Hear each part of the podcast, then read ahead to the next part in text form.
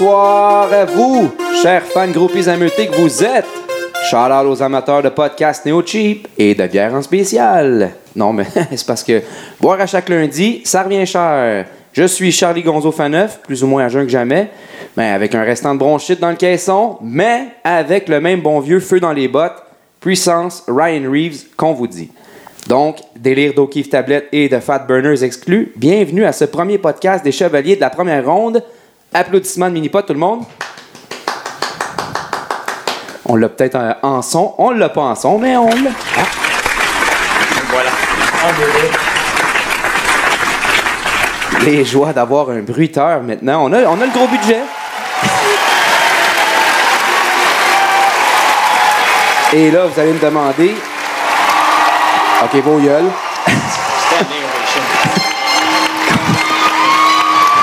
C'est bien, c'est bien, je me sens important. Mais vous allez me demander euh, qu'est-ce que ça mange en hiver un chevalier de la première ronde? Ben, comme tout le monde, là, euh, selon le budget couillard, du craft dinner aux saucisses hot dog, tout le temps. Fait que, euh, toujours se rappeler qu'à l'achat d'un six-pack de Pabst Blue Ribbon, bon, à s'en lécher le scrotum, mais ça, c'est une autre histoire, vous obtenez une boîte de macaroni au fromage, elle qui contient évidemment une bonne source d'orange salée dans chaque boîte. Et oui. Fait que je pense qu'on a fait le tour du guide alimentaire. Et je suis évidemment en compagnie de mes deux chevaliers préférés. Salut les boys! Hello. Eh bien le bonsoir. Vous êtes pas maçonnique tout de même? On essaye. Euh, ben, aux dernières nouvelles, non. Platiste? On pourrait. Ouais. Et caquiste non plus, j'espère?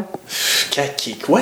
Ah, On se réserve nos opinions politiques. euh, bon, c'est réglé. Alors, j'ai Olivier Daigneault, donc, euh, l'homme qui signe régulièrement ses chroniques sur le sport de combat. Un billet nommé Dans les câbles à ne pas manquer régulièrement sur la première ronde et le grand club. Comment ça va, mon cher Olivier? Ça va extrêmement bien, Charlie. Ça va mieux, là. Ça Il- fesse. Il est prêt, il est prêt. Est-ce que tu t'es remis de la soirée où Golovkin s'est fait voler sa ceinture par, je pense, Hulk Hogan puis la NWO, là? Euh, je me suis remis euh, du- de la décision, oui, de la bière qu'on a bu, non. Ok, c'est ça que je voulais te demander, justement.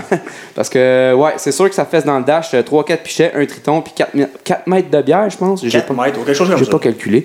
Fait que. Ils sont, ils sont venus nous le porter avec un lift. oui, oui, oui, quand même, quand même, quand même. Et là, on a une porte de chat qui vient de s'ouvrir, euh, mais euh, également dans le studio. Puis là, quand je dis studio, je, dis- je dis, ben, l'orthophoniste est en route. Je dis surtout dans le boudoir. Et euh, on a Charles qui est avec nous. Toujours présent. Et oui, il est là. Charles Hamel de la, Buissière, de la Buissière. Et c'est non décomposable. Et il est important de dire que Charles, il couvre les Canadiennes de Montréal. Oui, oui, l'équipe de hockey féminine de Montréal, elle qui risque d'être un meilleur bet que le CH. Il couvre également le NASCAR comme personne au Québec. Et il sera également en charge du son pour ce mer- merveilleux podcast d'assaut. Et voilà, et voilà. Mais je suis aussi capable de parler, là. Oui, quand même, quand même. Alors, comment ça va? Euh, ça va très bien, toi? Très bien, très bien, très bien. Je me porte à ravir, euh, ça va bien aller. On a eu quelques problèmes techniques, mais euh, on est en train de s'en remettre. des problèmes techniques? On est en train de s'en remettre tranquillement. Fait que, trêve de cabotinage en règle. Euh, Charlie, a- Charlie, Oui. un instant, Oui. parce qu'on t'a oublié de mentionner notre commanditaire. Oh, c'est vrai, on a un commanditaire euh, parce que. Mais eux autres non plus, ils savent pas, là. Mais C'est ça. c'est euh, les brasseurs du monde qui sont situés à Saint-Hyacinthe, une microbrasserie euh, de luxe, on peut le dire, Oui, oui, oui. qui offre euh, quantité, euh, une variété de, incroyable de bières de microbrasserie, tous avec un nom plus funny les uns que les autres. Et euh, voilà, euh, merci beaucoup à leur, leur- leur- pour Oui. leur, euh, leur- Leur éventuel commandite. Éventuel, éventuellement, ben moi j'arrête pour en acheter, mais là j'imagine qu'à un moment donné, on va s'en faire donner avec le nombre de, de- de mentions qu'on leur fait. Ça vaudrait la peine. C'est la première ce soir. Alors merci beaucoup les brasseurs du monde. C'est très aimable à vous. Donc, trêve de cabotinage en règle. Nous avons également Alexandre Bissonnette en ligne. Toujours là? Toujours là, les gars. Excellent, jeune journaliste émergent sportif, bourré de talent, comme dirait euh, leur vendeur, ça transpire du sachet. Donc, euh, je vous encourage d'ailleurs à lire un billet savoureux euh, qui avait démoulé une entrevue succulente avec un arbitre de la Ligue nationale de hockey. Ça s'intitulait Quand passion devient profession. Ah, avec quel arbitre? No spoiler alerte. Googlez, puis vous verrez. Mais avant de commencer, évidemment, ce podcast vous est offert avec un format Neo Cheap et la devise qui est de mise avec le Neo Cheap est la suivante. Vous êtes prêts tout le monde? J'en prendrai pour un dollar! Bon, c'est excellent, Alex. T'étais quasiment dans le temps. Fait que, toi qui es en ligne depuis euh, beaucoup trop longtemps, puis je le sais que je suis en train de te faire manquer de voice, fait que je me sens mal. Mais tu es ici pour nous parler de Ligue de hockey majeure du Québec. Ah, exactement. euh, donc, euh, la LHJMQ, hein, la, ligue, la meilleure ligue junior euh, au Québec. Oui, tout à fait, tout à fait. Et euh, euh, selon toi, là, quelles équipes risquent de se retrouver dans les puissances de la LHJMQ cette année? Ben, en passant, là, tous les experts s'entendent pour dire euh, que sur une équipe, en fait, puis là, je m'en vais pas dire que je suis un expert, mais quand même, je suis la Ligue un peu. Oui. Et cette équipe-là, ben, c'est les Mooseheads d'Halifax. Euh, écoutez, vous, a- vous avez peut-être vu ça passer l'année passée. Euh, les, Mou- les en fait, vont avoir la Coupe Memorial en 2019, donc euh, c'est à la fin de cette saison-ci. Et je vous confirme, les gars, qu'ils ont mis le paquet pour se rendre euh, le plus loin possible. Donc- déjà l'an passé, les Mooseheads, ben, c'était une équipe extrêmement forte, là, 93 points, quatrième équipe de la Ligue, donc c'était déjà une équipe extrêmement forte. Ouais. Donc, tu en train de nous faire une Là- prédiction, là. C'est quasiment ça, les gars. Si j'avais une prédiction, je vous dirais qu'ils termineraient premier dans la Ligue de, de hockey junior majeur du Québec cette année, les gars. Voilà, c'est dit. Donc, euh, vous allez avoir ça en enregistrement. C'est ma prédiction cette année. Charles, une question pour toi? Euh, on a beaucoup parlé Allez, du retour. On a beaucoup parlé du retour de Patrick Roy avec les remparts. Qu'est-ce que t'en penses? Euh, bonne chose quand même pour les remparts. C'est sûr que c'était, euh, il y avait déjà quand même un bon entraîneur en Guy Boucher. Euh, J'ai hâte de voir ce que ça va donner. Honnêtement, mon opinion n'est pas encore forgée là-dessus euh, complètement, mais euh, j'ai pas l'impression que ça va être une saison facile pour les remparts. Euh, ils ont terminé euh, en milieu de peloton euh, la saison dernière, puis cette année, j'ai l'impression que ça risque d'être un peu pire. Donc, je les verrais, je te dirais, entre le 11e et le 14-15e rang. là. Ça, devrait, serait ma prédiction pour les remparts. Je les vois finir peut-être un petit peu plus loin que, que ça l'a été la saison dernière. En espérant que ça amène quand même du monde dans le centre Vidéotron qui en a bien besoin. Oui. Ah, de ce côté-là, absolument. Puis euh, la le premier match euh, cette année, je sais pas si vous avez vu les gars, mais c'est quand même, euh, il y avait vraiment beaucoup de monde pour le retour de Patrick Roy euh, au centre Vidéotron à Québec. Donc, euh, ça va être intér- intéressant à suivre pour les- le, le- le reste euh, de la saison. La question, c'est de savoir si ça va durer. Mais outre ça, il y a Alexis Lafrenière aussi qui est très intéressant, qui va être très intéressant à suivre, selon moi. Là. Absolument. Et c'est là que je m'en allais. Écoutez, Ouais. tu lis dans ma, tu lis dans mes pensées, l'Océanique, ben, c'est la deuxième équipe que je m'en allais présenter euh, aujourd'hui, les gars. Euh, L'Océanique, là, va être incroyable cette année. Déjà, Alexis Lafrenière, l'an dernier, euh, écoutez, une saison incroyable à sa saison recrue. Il a remporté le titre de recrue de l'année, tout ça. Donc, euh, cette année, écoutez, ça va être euh, ça, ça va être intéressant à suivre. Euh, et vous avez peut-être vu ça passer, Alexis Lafrenière, qui a égalé Mike Bossy euh, cette semaine en marquant son 43e but euh, depuis qu'il est dans le circuit costaud. Et ça, les gars, ben, c'est euh, c'est euh, illégal Mike Bossy pour le plus de buts euh, avant l'âge de 17 ans. Donc, ça vous donne peut-être une idée à quel point Alexis Lafrenière risque de brûler la Ligue cette année. Et en plus de ça, c'est même pas son année euh, euh, les, les plus éligibles, en fait, pour euh, le repêchage de la Ligue nationale. C'est l'an prochain. Donc, imaginez à quel point il va être fort l'an prochain pour la saison. là. En fait, Alexis Lafrenière, c'est un peu ce qu'on appelle un late, je pense. Exactement. Donc c'est pour ça en fait qu'il qu'il va être, euh, que c'est pas son année de repêchage en fait. Euh, donc euh, déjà l'an passé, comme je le disais, il a été incroyable. Mais quand même, euh, quand même un, un- un petit gars costaud, hein, comme on dit, 6 pieds 1 pouce, 192 livres. C'est un gars qui est né en 2001, euh, octobre 2001. Donc euh, ça va être à suivre. Ça va être très intéressant à suivre. C'est sûr qu'on est encore loin, mais s'il continue comme ça, il risque de sortir pas mal dans les tops au repêchage de la LNH. Pas en 2019, mais en 2020. Quand même, quand même. Oui. Et sinon, ben, j'ai le portrait d'une troisième équipe pour vous, les gars. Les Voltigeurs de Drummondville, l'année passée, ils ont terminé cinquième, 92 points au classement général. Et cette année, ben, ils risquent de connaître une autre très grosse saison. Euh, faut faire attention, par exemple, on faut pas oublier que les Voltigeurs ont perdu quand même leur entraîneur-chef, Dominique Ducharme. Euh, et on sait, on sait pourquoi, hein, Dominique Ducharme qui est rendu avec le Canadien. Donc, ça va être très intéressant à suivre euh, de ce côté-là. J'ai bien hâte de voir, honnêtement, que ça va donner avec leur nouvel entraîneur. Euh, sinon, ben, du côté des joueurs à suivre, bien évidemment, on a Joe Veleno, hein, euh, qui a été euh, repêché par Détroit cette année. Ouais. Euh, il, il a littéralement été le relancé après la après son l'échange qu'il l'a envoyé à Drummondville. Euh, 48 points en 33 matchs en fin de saison régulière. Donc Joe Veleno qui va assurément apporter beaucoup d'expérience à cette équipe-là. Puis on a un gardien de but là, in- incroyable en Olivier Rodrigue, des, des, des défenseurs qui ont aussi été repêchés dans la Ligue nationale. Donc je vous dirais les gars que ça fait les trois euh, les trois puissances de la Ligue selon moi là, pour la saison Du gros stock. Mais 2018. as-tu euh, as-tu une équipe Cendrillon, là? euh, ça, c'est le genre d'équipe que tu mets 20$ puis t'espères gagner plus? Ben, équipe Cendrillon, j'ai oui, ce serait une équipe Cendrillon, mais jusqu'à jusqu'à quel point, je ne sais pas. Euh, et cette équipe-là, ben, c'est le Dracor de Bécomo. Ouais. Je pense que tous ceux qui suivent un peu la Ligue de hockey junior majeure du Québec s'entendent pour dire que le- ils vont connaître une bonne saison et ils devraient être bons.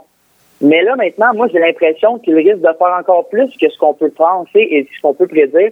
J'ai l'impression qu'ils pourraient surprendre puis peut-être même tenir dans le top euh, de, de leur division puis dans les dans les meilleures équipes de la Ligue. Là. Euh, ils ont des joueurs incroyables. Il y a D'Artagnan Joly euh, repêché à Calgary. Euh, on a un Jordan Martel qui est littéralement le meilleur joueur de cette équipe-là. Euh, ils sont allés chercher Samuel l'Italien qui a gagné la Coupe Memorial l'an dernier. Donc vraiment, cette équipe-là a tout en place pour se rendre très loin en série cette année. Puis probablement même gagner la Coupe L'Ami Junior. Je ne sais pas si vous avez une petite idée de ce que c'est, les gars. Euh, rapidement, moi je le sais évidemment parce que je couvre les Saguenayens, mais la Coupe L'Ami Junior, euh, c'est euh, une coupe en fait, là, c'est 10 matchs qui se disputent entre les Saguenayens et euh, le Dracor durant la saison. L'équipe qui accumule le plus de points remporte cette coupe-là, puis j'ai vraiment l'impression que le Dracor va euh, remporter cette coupe-là cette année. Fait que les gars, si j'avais une équipe à vous dire de surveiller, ce serait le Dracor parce que je ne serais pas surpris de les voir terminer en haut du peloton. C'est bon. Moi, je mets toutes mes réels là-dessus. Puis, es-tu prêt à rembourser la moitié si jamais ça ne fonctionne pas, ton plan? Ou non, il n'y a pas de garantie, hein? Euh, ça, on s'en reparlera après l'émission. ouais. OK, ça marche. Puis euh, sinon, ben, en général, on peut s'attendre à quoi des Saguenay de Chicoutimi Beach? Là? C'est, c'est vraiment euh, toi qui vas couvrir ça de main de maître, là, je, je présume, toute la saison? Euh, ouais, une grosse saison des Saguenayens, selon moi. Euh, ils ont eu quand même deux gros choix de première ronde de l'année passée. Il y a eu Théo Rochette, euh, qui a été repêché septième au total, et euh, le premier choix au total du dernier repêchage, Hendrix Lapierre. Donc, vraiment, deux jeunes joueurs. Euh, ça va être intéressant de voir comment ils vont se développer. Euh, ils vont être, ils vont jouer avec des Zachary Lavigne, des Jérémy Fortin, des, des joueurs comme ça. Samuel Luc qui a participé à un camp du Canadien qui est avec l'équipe. Donc, ça va être avec des joueurs comme ça qui vont se développer. Puis j'ai vraiment hâte de voir euh, jusqu'à quel point ces joueurs-là vont être capables de jouer des rôles de leader avec ces, avec ces deux jeunes-là. Sinon, euh, du côté de la défense, ben, on a un Artemis Kniazev. Euh, il a été repêché en fait au repêchage européen euh, durant l'été, juste après le, le repêchage de la LHJMQ. Et ce défenseur-là, les gars, je vous dis, il est incroyable. Je l'ai vu jouer à quelques reprises seulement depuis le début de la saison, évidemment, là, les matchs hors concours. Et puis, ce défenseur-là a une vision de jeu incroyable, un bon maniement de rondelle, tout ça. Donc, ça risque d'être une des pièces maîtresses pour les Sags. Et moi, ma prédiction du côté des Sags, ben, c'est qu'ils vont terminer premier de leur division. Euh, donc, j'ai vraiment hâte de voir à quoi ça va ressembler la saison. Mais les attentes sont quand même très élevées Ouais. du côté des Sags. Surtout considérant qu'ils ont un des meilleurs euh, duos de gardiens euh, de, la, de la Ligue. Là, en fait, il y a Alexis Chen qui a gaulé une très bonne saison l'an dernier. Euh, il a même qui a égalé le record de- d'Éric Pichot. Euh, Éric Pichot, écoutez, je veux pas m'avancer, j'ai j'ai comme un blanc de mémoire, mais il a, il a égalé un record pour le plus de blanchissage à... à, à- ouais, non. Excusez-moi, j'ai de la misère Vas-y, vas-y, on a un, un orthophoniste qui est en route. le plus de blanchissage à sa saison recrue.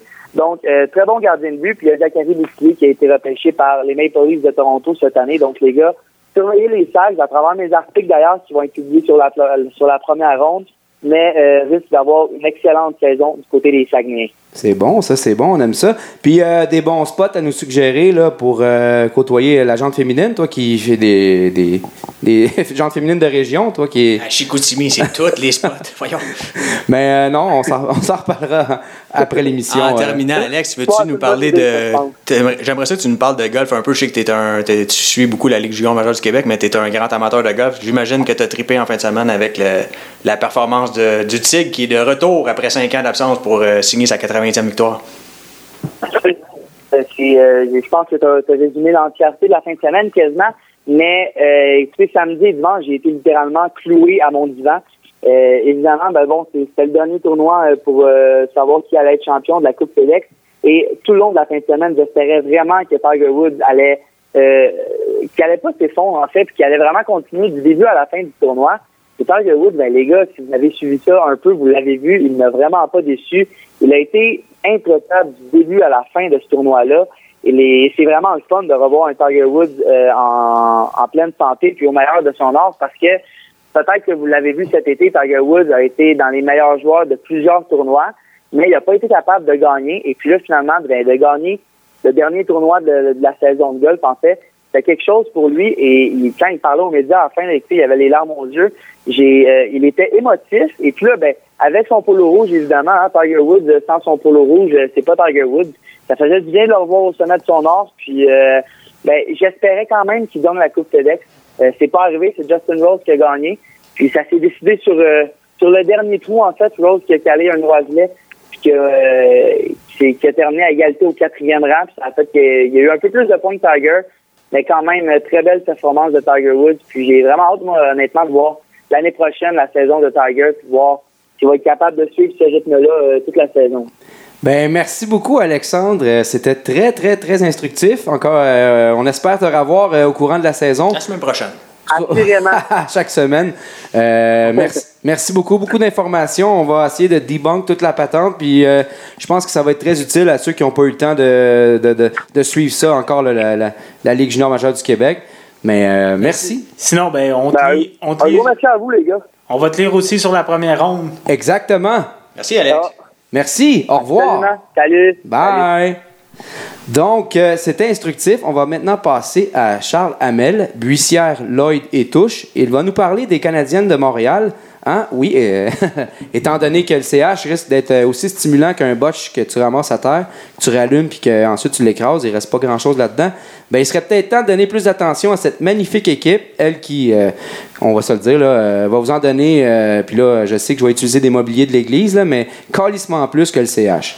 Fait que vous pouvez d'ailleurs retrouver l'article de Charles sur la première ronde ou le grand club qui se nomme Du mouvement chez les Canadiennes. Très détaillé comme article, très intéressant. Puis euh, en partant, on y apprend que les filles vont évoluer euh, maintenant à domicile à la Place Belle de Laval. Ça implique quoi au juste, Charles? Ben, en fait, euh, ça, ça a été annoncé un peu à la dernière minute. Là, on s'entend que la saison commence bientôt. Ouais. Ce que ça implique, c'est que euh, ils vont jouer. Ce qui est, ce qui est vraiment cool, c'est qu'ils vont jouer deux matchs dans la place Belle, vraiment dans l'amphithéâtre. Ouais. Donc ça, c'est vraiment cool. Euh, les deux matchs vont être dans le cadre d'un programme double aussi avec euh, les matchs du Rocket. Donc, dans le fond, le Rocket va jouer avant. Ceux qui ont des billets pour le Rocket peuvent. euh, Rester, Vraiment rester peuvent là. rester. Et il y a aussi possibilité d'acheter des billets seulement pour les matchs des Canadiennes. En fait, les deux matchs euh, qui vont être joués dans la place Belle, c'est le match d'ouverture le 13 octobre contre Calgary. Et puis, ils vont jouer aussi le 23 février contre Markham, qui est l'équipe qui a gagné le championnat la saison dernière. Donc ça commence, euh, ça Euh, commence ouais. en force. Ben, en fait, ça, ça va être au mois de février, donc la saison va être entamée. Euh, pour le reste, les, les partisans, les fans vont devoir être très, très attentifs parce que les Canadiennes vont se promener pour leur. euh, compliqué, hein? Oui, c'est assez compliqué. En fait, ils vont jouer des matchs euh, sur la deuxième glace à Laval. Il y a une, une petite glace euh, plus entraînement communautaire. 2000 places assises ou quelque chose Moi, on comme me disait autour de 1000 quelques, Ouais. mais euh, donc oui, ils vont jouer des matchs là. Ils vont jouer aussi des matchs au Complexe Bell de Brossard. Mm-hmm. Et ils vont jouer aussi à l'aréna Michel Normandin de, du centre Claude Robillard, là, donc près du métro Crémazie. Euh, Ben, ils vont pas jouer, euh, ils vont jouer trois périodes au même endroit. Là. Ils vont pas se Ben, déplacer après la deuxième pour aller. euh, je, je leur souhaite qu'ils vont jouer tous au même endroit parce que les trois sont assez euh, distancés les uns des autres. Mais en fait, c'est ça, il faut être. Euh, il va falloir être très attentif euh, Oui. de ce côté-là. Euh, ce que je voulais dire aussi, c'est que par rapport à cette année, ce que vous pouvez vous attendre de ma part, dans le fond, ça va être des articles assez réguliers. C'est ma deuxième saison sur le beat, donc je commence à connaître l'équipe, connaître les joueuses.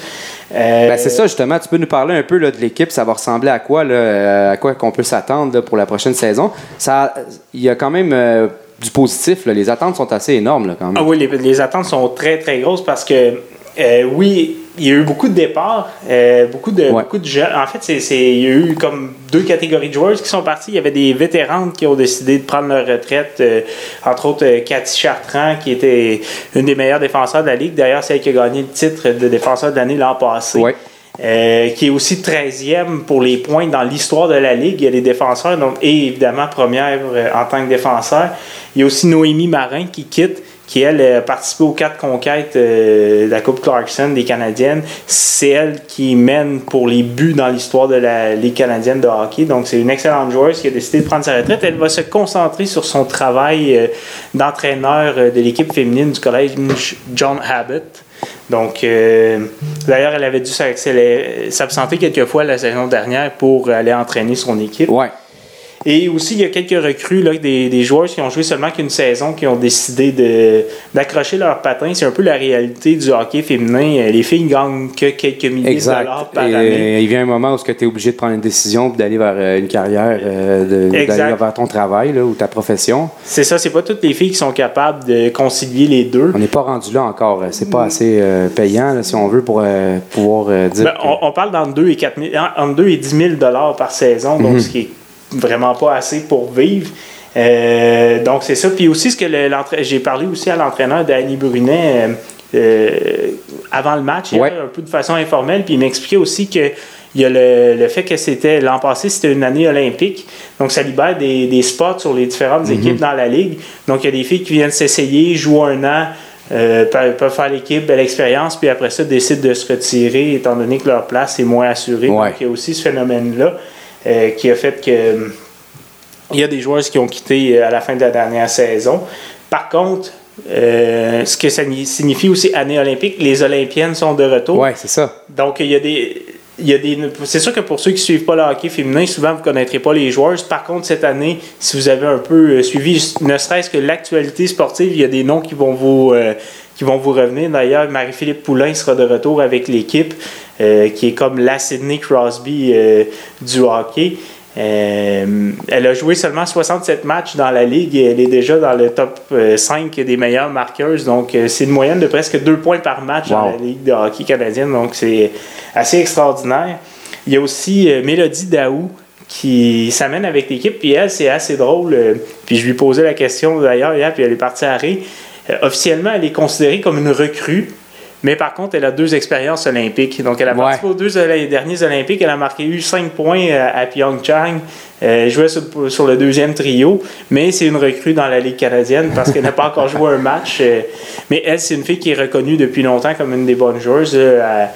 À- à Sochi, elle était âgée que de 18 ans pour participer aux Olympiques. Elle a ensuite étudié à McGill pendant 4 ans, puis de retour avec euh, les Canadiennes cet, été- Ouais, cet donc, hiver. une recrue avec une carrière déjà bien, bien établie. Exact. Et l'autre grosse nouvelle aussi, elle était arrivée en fin de saison l'année passée, Hilary Knight, qui est la meilleure joueuse de l'équipe américaine. Elle était à Pyeongchang. Ouais. Elle est venue jouer quelques matchs et on pensait un peu que c'était comme un one-hit wonder. C'est Euh, ça. On la- on l'amène pour les séries, on tente de remporter la coupe et c'est terminé. Mais euh, honnêtement, à ma grande surprise, elle est de retour avec l'équipe cette année. Elle va faire la saison au complet. Ça va être intéressant Si, toute si jamais saison. ça clique avec Marie-Philippe Ouais. Poulain, il va se marquer des buts au pouce carré. Je peux vous l'assurer. Il va y avoir des beaux jeux. Ces deux filles-là sont dominantes. Donc, euh, puis c'est ce que je voulais parler aussi, le hockey féminin en général. C'est pas le même type de hockey. C'est physique. Surprenamment, ça joue physique. Ouais. Mais les filles, honnêtement, ils ont beaucoup d'habileté, ça patine, euh, beaucoup de beaux jeux de passe. Donc, c'est un peu un jeu de un peu plus de, de finesse et d'habileté, de vitesse. C'est vraiment du- un spectacle intéressant Oui. que je le conseille à tous. Oui, En longtemps qu'on sache où, où se rendre, à quelle arena se rendre, c'est c'est parfait. Oui, un exact. petit commentaire éditorial, c'est plate que les filles soient obligées de prendre leur retraite pour travailler alors qu'ils n'ont pas de domicile fixe, puis c'est un peu, c'est un peu plate. ouais. Ben, parlant de domicile fixe, par contre, à partir de l'an prochain, ils sont supposés déménager à Verdun. Oui, ça, c'est intéressant de. de- Ouais, c'est ça. ont rénové ça, là, ce vieux. Ben, euh, ils, sont, ils sont en train de le rénover, puis euh, dans le cadre des rénovations, euh, ils vont établir un vestiaire pour les Canadiennes avec un gymnase, les bureaux de l'équipe et tout. Donc, euh, en principe, Le, le quartier général. genre. le quartier général est dans un auditorium de Verdun qui va contenir quoi? 3000 places. Donc, s'ils sont capables de remplir la place à chaque fois, ça va être vraiment intéressant pour Ouais. eux. Surtout qu'à Verdun, on va se le dire, euh, ils vont avoir le marché. Oui, oui, oui. Il n'y a rien d'autre à faire. Il n'y a pas grand-chose d'autre à faire. Euh, je ne sais pas si on a encore quelques petites minutes. Oui. Non, on n'a pas le temps. On n'a pas le temps. Eh, ah, Vas-y, vas-y, mon Charles. Ah, décevant. C'est décevant. Non, en fait, euh, ce que je voulais, c'est que hier, en fait, hier, c'était le premier match pré-saison Oui. euh, pour les Canadiennes. Je suis allé fouiner un peu. euh, donc, euh, et puis, euh, c'est ça, ça a été un match. Ils jouaient contre euh, Concordia, l'Université Concordia. Dans le cadre du camp d'entraînement, les filles jouent trois matchs contre les universités de Montréal. Donc, euh, aussi, ils vont jouer contre les Carabins de l'Université de Montréal jeudi et vendredi contre euh, McGill. Puis niveau, euh, niveau euh, adversité calibre, euh, on n'est pas loin ou? On, ben, on n'est pas.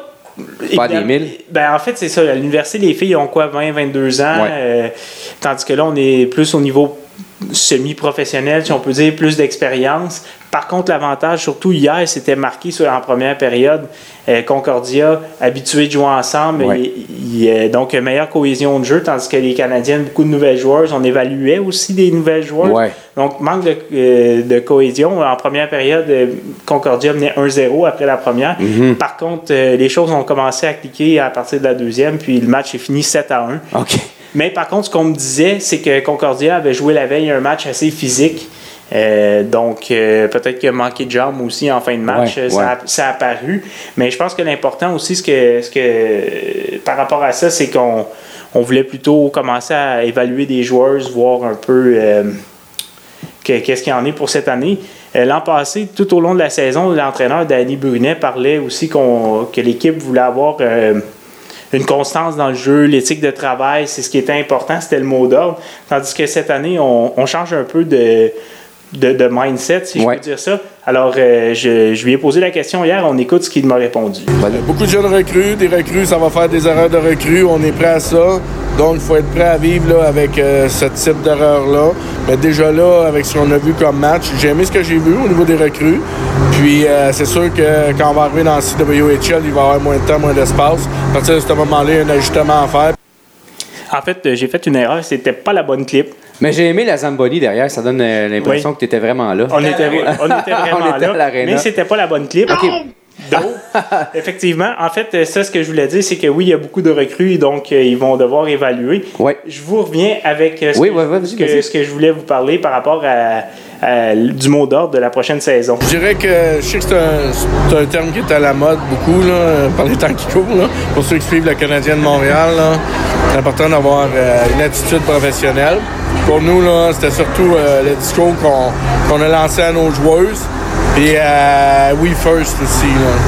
Euh, c'est un peu notre slogan, là, notre quote là, pour cette année. Là.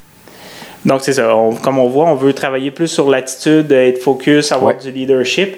Puis, comme je disais tantôt, il y a beaucoup de nouvelles joueuses. Le, le leadership euh, va se transitionner. En fait, l'an passé, comme je disais, je vous parlais de Noémie Marin, Cathy Chartrand, Emmanuel Blais, c'était beaucoup elles, les leaders. Tandis que cette année, il y a d'autres leaders qui ont été identifiés. Je vous laisse Danny Brunet nous expliquer qui elles sont. Beaucoup de bonnes euh, vétéranes sont parties, puis des, des, joueuses euh, de caractère avec beaucoup d'expérience. C'est difficile à remplacer, donc ça demeure un défi. Heureusement, pour compenser, il nous reste encore du leadership. Quand on parle de Poulain, de Daou, Donc, c'est ça. Oui. Alors, Marie-Philippe Poulain et Mélodie Daou, entre autres, vont devoir jouer un rôle de leadership. Alors, ça risque d'être une saison assez intéressante. Euh, tout au long de la saison, je vais essayer aussi d'avoir des petites clips comme ça, recueillir des commentaires. Puis j'aimerais une entrevue avec le chauffeur de Zamboni. Ouais. Éventuellement. Là. Éventuellement, en fait, il va risque d'en avoir trois parce qu'il va jouer à trois places. Non, mais je veux parler, moi, avec le chauffeur. Tout C'est important comment tourner le coin, puis euh, il y a des choses à savoir. Ouais, avec ça. ben, C'est pas, le n'importe qui. ben, le qui- pire, c'est que ça pourrait être vraiment intéressant de savoir ça. Mais euh, en fait, hier, c'était la Zamboni euh, courtoisie de l'aréna Michel Normandin. Ah, OK, c'est bien. Là, il avait l'air de connaître son affaire, hein, parce qu'on entendait un son constant. Oui, ben en fait, euh, où est-ce qu'on. Simplement pour placer les gens, où est-ce qu'on fait les entrevues? C'est direct à côté de la patinoire. Quand le, match, quand le match se termine, qu'est-ce qu'on fait? On passe la Zamboni. Non, parce que Donc, tu euh, sais, il n'y a rien de pire qu'un chauffeur qui fait juste peser sur le gaz de temps en temps. tu sais. Lui, il était constant. Il avait sa vitesse de croisière, euh, un homme d'expérience. Il a pas l'air d'un gars qui faisait des flaques. Tu sais, des fois, tu vois ça. Ah, ça, c'est la pire Non. chose. On peut pas. Ben, puis- mais par contre, il, il était quand même correct il pesait pas sur le klaxon quand il passait. Quand même. Il y en a qui ont, qui ont des Ben, classes. merci, merci beaucoup, Charles. C'était instructif, encore une fois. Et euh, ben, on va en avoir toute la saison durant, là. C'est, c'est, c'est évident. Applaudissements de une pote, puis c'est pour, euh, le prochain invité. en Ouais, fait. ben là, euh, tu nous as peut-être un thème euh, qui vient avec ça parce que on n'a pas de thème. On n'a pas de thème, mais ça va venir éventuellement. y a pas de chou. là, ça nous prend un chou au moins, quelque chose. Pas de thème, sérieusement. Mais euh, on va passer. Ben oui, on va parler de boxe, évidemment, avec Olivier Daigneault. C'est presque un thème, ça. Ça, c'est, notre expert en sport de combat. Charlie, j'aimerais ça que je Oui. change le pacing parce que là, j'ai l'air d'un amateur à côté du gars trop préparé que Charles est. Ben oui, mais ça, J'ai c'est. pris trois lignes de notes, fait que ça va sonner comme un gars qui a fait ça toute sa vie. Là, en attendant, je vais prendre une gorgée de la merveilleuse blanche des brasseurs du monde. Oui. Notre commanditaire principal. J'ai-tu mentionné ça? Oui, mais mentionné à toutes les Ouais, cinq les minutes. brasseurs du monde, notre commanditaire principal, parce qu'il va en avoir d'autres, Oui. bien entendu. Puis euh, je pensais que tu allais nous- nous donner des trucs euh, euh, comment survivre dans un bar euh, de Hochelag euh, quand il y a une bataille qui éclate. Mais euh, L'idéal, c'est de pas se présenter dans un bar de schlag. ouais, il y a ça aussi. Mais, Petite, euh, mais vas-y, écoute, euh, parle-nous de boxe. Oui, Euh, moi, je vais essayer de te trouver un thème parce que je suis un professionnel tout de même. Ouais, trouve-moi un thème pendant que je parle de. Ben écoute, je, vais revenir vite, vite sur le, le combat de, de Gennady Golovkin avec euh, Canelo Alvarez. Qu'on a, qu'on a visionné ensemble, là, toutes les trois et, et même plus. Oui. Euh, Oui, on était là. Combat serré, s'il en était un, euh, il a été euh, jugé sévèrement par beaucoup du- du- d'amateurs, beaucoup de, de spécialistes et beaucoup de. Comme quoi que Golovkin s'était fait voler un peu. Je je suis pas prêt à dire que Golovkin s'est fait voler. Je pense que c'est juste. Il a été favorisé probablement. Le- oui, il était favorisé. Fort probablement par le fait que ça se déroulait à Vegas, qu'il Ouais. y avait beaucoup de, de, de, de crowd. La, la, la, foule était de son côté. Mais ça reste que c'était, ça a été jugé serré. Deux jeux à 115-113, un à 114-114 qui a donné le combat nul. Puis dans le fond, on va se le dire, là, ça- c'est- c'était, clair que c'était pour être serré puis que c'était pour ouvrir la porte à ce qu'on ait un troisième volet, à cette- Ouais. qu'on, qu'on en fasse une trilogie. Mais moi, tu sais, tu sais, je t'avais dit que je trouvais ça étrange qu'on enlève la ceinture à un champion quand euh, c'est. c'est- C'était si plutôt- serré, effectivement. Ça a plutôt l'air d'un match nul. Parce que généralement, on dit que pour détrôner un champion, il faut le, le battre clairement. Euh, je suis pas sûr que c'était si évident que ça. C'était peut-être pas si évident que ça. C'est probablement de l'angle. Tu sais, j'adore Saul Alvarez, mais j'ai probablement un petit, une petite préférence pour euh, Ouais. Gennady Golovkin. Fait que je l'ai vu de ce côté-là. Moi aussi, je lui donnais 115, 113. Même, tu sais, je pense qu'il avait mérité la victoire, sauf que les juges en ont décidé autrement. Puis encore une fois, ça va juste nous faire passer une autre agréable soirée à regarder ces deux excellents combattants se donner pendant 12 rondes parce que ça va probablement encore se rendre à la limite. Puis se rendre dans les mains des juges qui vont encore nous faire choquer. tu sais, on va se dire des décisions serrées, ça fait toujours. C'est c'est rare que ça fait l'unanimité. là. Ben, moi, je lisais aussi un peu après le combat. Je voulais voir, tu sais, les, un peu les experts, qu'est-ce qu'ils en pensaient, euh, voir un peu différentes opinions. Il y en a plusieurs qui, ont, qui mentionnaient que Golovkin avait peut-être ralenti. Est-ce que c'est une impression que tu as eue en regardant le combat? Ben, il est comme nous euh, tous, il vieillit, ce cher euh, Golovkin. Euh, il, a, il, atteint quand même un âge où, où généralement les boxeurs commencent à décliner. C'est pas le cas d'Alvarez qui est dans plein dans son, dans son prime, comme on peut dire. Euh, Est-ce que Golovkin a ralenti lors des six derniers rounds? J'ai pas eu cette impression-là.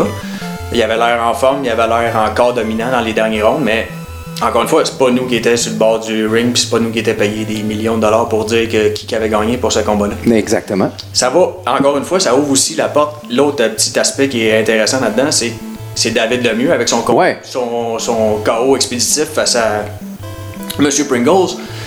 Qui, qui est arrivé là euh, avec une préparation extrême, mais on, on voyait que ça allait aussi qu'il s'en allait. Oui. Ça ouvre. Ben, moi, j'ai manqué le punch parce que j'étais en train de notre, commander de la est pizza. notre assiette est arrivée alors que le, le coup de poing s'est donné. Mais je l'ai entendu. Je l'ai entendu. Ouais, on était. Ouais, en tout cas. Ouais, là, ça a, juste, ça a juste ouvert la porte, dans le fond, à ce que. Parce que Alvarez a- a- avait déjà parlé avant le combat contre Golovkin de se battre en décembre. Ouais. On, a su euh, que le, le, mieux serait probablement le- le- l'heureux élu pour affronter euh, Alvarez rendu là. Fait que, encore une fois, ça se pourrait qu'on voit ça, Alvarez contre euh, le mieux, soit à Vegas, soit à New York au mois de décembre. Ça serait avant le, avant le troisième volet de Ah. Alvarez contre. Puis l'aréna Maurice Richard, non? Ça, C'est, ça peu étonnant. Le centre pas sauvé, peut-être? Le centre pas sauvé, non. C'est tous des endroits qui sont vraiment de prédilection, mais je sais pas. Parce que Alvarez ne parle qu'espagnol, hein. Ah, ben ok, mon. Commander deux roteux moutarde chou en espagnol au centre pas sauvé, c'est plus ou moins dans ses cordes. Ah, mais par contre, s'il veut une bière, je pense que una cerveza, por favor, ça, ça va passer. On peut essayer, on peut, on peut, on proposer. Ben, moi, j'avais une question par rapport à ça. Euh, de voir David Lemieux se battre en décembre, euh, pas de problème. Ça a duré 2 minutes 40 son combat, donc c'est pas, il n'y a pas eu trop de plaques sur la gueule. Mais Non. par contre, euh, euh, Saul Alvarez, c'est c'est toute une guerre qu'il a menée à Golovkin. Euh, C'est pas vite un peu le mois de décembre? Ça laisse quand même trois mois et tu oublies le fait que Canelo Alvarez, malgré son apparence, est mexicain. Euh, c'est vrai. Quelqu'un qui est capable d'encaisser comme, euh, comme ce gars-là, il Il y a n'en pas de existe pas d'autres, euh, sauf peut-être dans les films de Rocky. Il n'y aura aucun problème avec Il y a, il y a Alvarez. Rocky, oui. Parce que honnêtement, il en a mangé beaucoup là, des coups. Oh oui, tout à fait. Mais encore une fois, il, était, il, il a, il a- il a cette réputation d'être capable d'encaisser. Ouais. Puis euh, honnêtement, on a regardé, on l'a vu après le, le combat, est-ce qu'il avait l'air si défait et magané? Non, à part une petite coupure. Il y avait euh, une bonne coupure, oui, mais c'était, superficiel. Encore une fois, c'est la carte du sur- sourcilière qui, qui coupe souvent là, dans les combats. Alors, euh, ils sont habitués de, les, C'est- de, de bien les réparer. Mais ça serait pas le meilleur moment de faire écouter le film comme Commotion de Will Smith, par contre. Plus ou moins, non, effectivement. Il y avait un combat de poids lourd en fin de semaine, un championnat du monde, euh, Anthony Joshua, Ouais. qui s'est battu dans le Wembley Stadium, plein à craquer. C'est assez impressionnant, pareil. On n'est pas, euh, tu sais, on est, on est plus loin de ces, de ces combattants-là, les, combats, les combattants européens. là. Mais voir Anthony Joshua rentrer sur le, sur le ring euh, dans un Wembley Stadium plein à craquer, là, c'est impressionnant quand même. Là. Être euh, Alexander Povetkin dans le, dans le milieu du ring quand je vois ça arriver, là. Euh, j'avais pas, mais il a été solide quand même. euh, Oui. Povetkin, il a donné une, une belle opposition euh, au champion Joshua, mais le, le combat euh, solide KO s'est terminé au 7e round avec un- une, une droite retentissante qui, qui a, qui a fait flancher le russe. Euh, Joshua, c'est tout ce qui, qui est le beau de la boxe, le propre de la boxe. Un gars bien élevé qui, qui, qui était super classique, là, aller, aller voir son adversaire dans le vestiaire après, puis le, le remercier de s'être- d'être venu se battre dans son pays, puis je vais aller faire un tour en Russie, mais que, tu m'invites. Puis tu sais, là, c'est vraiment le, le, le gars que. Le contraire de la, la plupart des, des boxeurs qui Ouais. sont des généralement un petit peu mauvais garçon, un petit peu bad boy, c'est bon là. Euh, ça a été vraiment. Fait que là, encore une fois, il va y avoir un autre clash au mois de décembre entre Deontay Wilder et Tyson Fury qui va être extraordinaire aussi à regarder. Puis le moment qu'on va tous attendre, c'est est-ce que finalement Deontay Wilder va pouvoir affronter un jour Jo- Anthony Joshua ça va être. euh, ben vraiment, ça va prendre une victoire de Wilder de son côté face à Fury, une victoire euh, sans équivoque, puis arriver à être capable d'aller. euh, C'est prévu pour le 13 avril. Anthony Joshua a déjà réservé le Wembley Sta- Stadium, c'est déjà prêt. On- Il a mis ça à son agenda. Ouais, il attend juste, il attend juste d'avoir le nom du, du, du combattant qui va le. Mais je trouve ça intéressant de, de revoir la catégorie des poids lourds renaître euh, parce que depuis quelques années, c'était un petit peu euh, endormant euh, depuis. euh, il se passait pas grand chose. Ben, on va se dire depuis Tyson. depuis Tyson, on peut dire qu'il n'y a pas eu. Tu sais, il y a eu les Klitschko qui ont dominé leur- la catégorie pendant tant, tant d'années, mais c'était. Il n'y avait personne pour leur. pour les riva- rivaliser avec ces, ces- deux gars-là. Tandis que là, la catégorie, il y a vraiment plusieurs champions, puis encore une fois, Deontay Wilder, c'est de la puissance euh, à un niveau face à un gars comme Anthony Joshua qui est, qui est vraiment dans une classe à part de boxeur, vraiment dans un autre monde. là. Fait que, ce clash-là entre ces deux, ces deux grands combats. Puis encore là, on- je dis Wilder, est-ce qu'il va réussir à passer à travers Tyson Fury? Ça, c'est une autre histoire. Là, qui est un combattant, un autre combattant atypique complètement différent de, de ce qui se fait, là, ou à peu près. Là, fait que, mais vraiment, là, ça va être à observer dans les prochaines, euh, prochaines semaines, prochains mois. Tu il voulais pas petits- nous parler d'un certain Québécois là, qui Ouais. un- Je sais pas si tu parles-tu du même que moi, mais en tout Ben- cas, c'est- il y, a- il y a eu un combat d'annoncé pour euh, M. Jean Pascal qui, Mhm. euh, qui va se battre bientôt Ouais. à Sydney. Détrompez-vous, pas en Australie, mais bien euh, en Nouvelle-Écosse. Quand même. Ah, puis même, en fait, euh, cours de géographie 101, c'est euh, c'est euh, au Cap-Breton même. Tu sais, l'espèce de petit U au nord de la... c'est ben, c'est au bout du petit U, Sydney. C'est assez impressionnant les choix que, que Jean Pascal a fait dernièrement, honnêtement. Le, le prendre sa retraite, ca- caler sa retraite à, à aller se battre dans un hippodrome en Floride pour revenir se battre contre Steve Bossé au Beach Club, puis la, carrière de Pascal prend un drôle de tournant ces dernières années, c'est un peu bizarre. Euh, Gary Kappas, qui est le, qui, est le, son dernier combat remonte au mois de mai euh, 2017, alors qu'il s'était battu contre David Whittam. J'ai écrit euh, sur le sujet parce que David Whittam en est mort, comme vous le savez probablement. Euh, il s'est pas battu depuis ce temps-là. Ses euh, six dernières, euh, ses, six derniers combats se sont soldés par des victoires. Il y a une fiche de 10-11 et 2. Ouais. Faites le calcul, là. Il y avait 4 victoires à ses 17 premiers combats, là. Fait qu'on parle d'un gars qui, oui, euh, oui, en tout cas, c'est un choix d'adversaire et un choix de- de- d'endroit pour aller se battre. hein. Tout, tout ça est très bizarre du côté de Jim Parce et de Jean-Pascal. Ouais. Ouais, parce qu'en même temps, euh, je veux dire, euh, ils ont p- quasiment pas l'accuser de faire ça pour l'argent. Ça doit pas être un combat très très payant d'aller se battre à Sydney en Nouvelle-Écosse contre un. Il y a probablement des, euh, des, des choses qu'on sait pas par rapport au contrat. Ouais. Probablement que c'est pour. On fait, on fait ce, combat-là pour s'en aller ailleurs. là. J'imagine, parce qu'il y a souvent ça, des jeux de coulisses dans, dans la boxe. Ben, c'est ça. Sauf Il que avait- c'est quand même, là, il faut annoncer qu'on va se battre euh, en Nouvelle-Écosse contre Gary Coppice, qui, honnêtement, sais, je, je commencerai pas à élaborer sur ce que je pensais du combat de Jean-Pascal contre Steve Bossé, mais ça va être le même genre de Mhm. deux gars qui n'ont pas d'affaires dans le même ring. là. OK, OK, c'est bien. Mais, mais peut-être que c'est un- une dette de jeu qu'il a perdu aussi. C'est très probable. Un pari ou. Euh, j'ai, plus de C'était ça ou faire un album avec Kevin Parent. Fait qu'il a choisi ça. Un, un- un gars, entre deux, à deux à l'heure, tu choisis le moins pire. C'est ça. Exactement. Euh, j'ai, je n'ai plus de notes, Charlie. Ah, on arrive au bout des notes. Merci. Ben, c'était très instructif. Dans le tapis. Oh! Merci pour le thème. Toi, t'es un Que vrai oui! ami.